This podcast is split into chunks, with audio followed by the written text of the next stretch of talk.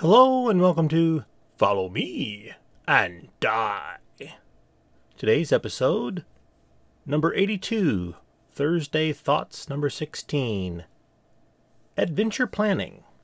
While trying to decide what to talk about for today's episode, I was flipping through my GM notebook and came across a couple of related pages. I scribbled out some notes all the way back in May and the end of April for building sort of, I guess you'd call it a checklist to help me plan adventures and dungeons and so forth. And my question I posed to myself what do the players know before they start the adventure? I don't have an answer for that yet, but that's a question to keep in mind when planning. Next, I focused on senses. So, what will they see, hear, smell, touch, and taste? The sights and sounds, smells, feelings, and tastes that the adventurers encounter influence their decisions. They add a sense of reality to the imagined cooperative setting. So, as we all know, vision is affected by light, as well as the line of sight, colors, and the amount of light affect vision. Dark colors with low light make it hard to see certain things. Bright colors and bright light have a similar effect. Sounds are affected by the surrounding area. The walls, ceiling, and floor and the material they're made of have an effect on sound. For example, stone versus cloth. Carpets and wall hangings will muffle the sound, while bare stone walls tend to reflect it. As well, the shape of a room, like an amphitheater, can affect the volume needed, whether or not there are echoes, and so on.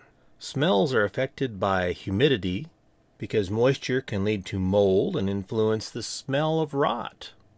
Related to smell, where do monsters and dungeon inhabitants poop? Unless you have carrion crawlers and other such dungeon denizens sweeping up all the detritus and excrement, it's got to go somewhere. Water and dampness on the walls affects touch.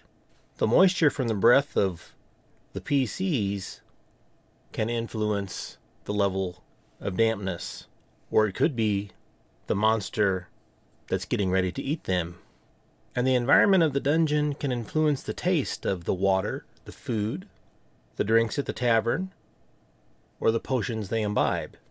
And there's the standard tastes sweetness, sourness, saltiness, bitterness, savoriness, and the new one, umami, that they just identified sometime in my lifetime in recent years.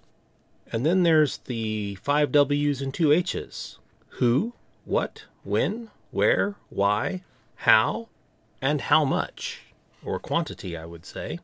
And if, like me, you're a fan of the tables in the Dungeon Master's Guide of the first edition AD&D, all those tables in there help to answer all those questions or to give some aspect of that.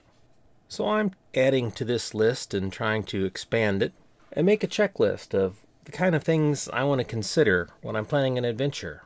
How will the environment affect their senses? What sorts of questions can I anticipate being asked based on the scenario I set forth. When I design a scenario, I don't always go to that level of detail. I just throw together what sounds cool and ad lib the details based on the questions and reactions of the players at the table. I'd like to be a little more proactive in that if I could, at least to have some ideas beforehand to help feed and inform any improv. And I'm curious, do you have a informal mental or written checklist that you use when you prepare your adventures? Do you just say, well, I need X number of encounters and I need a puzzle and a trap and a couple of monsters and a couple of ways to get some information? I'm just curious to uh, develop a framework, I guess, that would be useful not just for experienced game masters, but could help novice game masters with planning out their adventures. While it's not hard, if, like me, the first time I do anything, because I've never done it before, the sheer fact that it's unknown and I'm uncertain of what will happen until I've actually done it once, I don't have enough information to know what I need to know. And I guess my thought process is how can the tools that I make to help me as an experienced player and game master to make new adventures also be useful to the novice game master? Just something to think about. So if you have some tried and true methods that you use to build a framework or a checklist for building your own adventures, I'd be curious what you do. Please call in and share. Or you can comment on Twitter or my Facebook page, and I'll be sure and share in next week's episode. Thank you all for listening. I hope you're having a wonderful day and experiencing lots of good gaming memories. Don't forget to game on. And here's the end blurb. You can find Follow Me and Die at my blog, followmeanddie.com, here on Anchor and the other places where my podcast is syndicated. Follow Me and Die on YouTube, and you can find me on various sites where you see my social media avatar by the amazing Satine Phoenix. I have a social page on my blog that directs to all of my various social media. To get more of my thoughts and opinions in the realm of RPGs and games, check out my other sites. I also contribute to multiverse.world by the new TSR. If you like the podcast and the other things I share online, there are a few ways you can support my efforts. First, tell me and tell others. Just getting the word out is important. Consider backing me on my Patreon. Patrons get a vote on what PDF I publish next on One Bookshelf. You can check out my growing list of PDFs at either DriveThruRPG or RPG Now. And if you like what you see, please let me know. And if there's something that doesn't quite suit you, please let me know. Constructive criticism is very important for those of us who publish our own PDFs.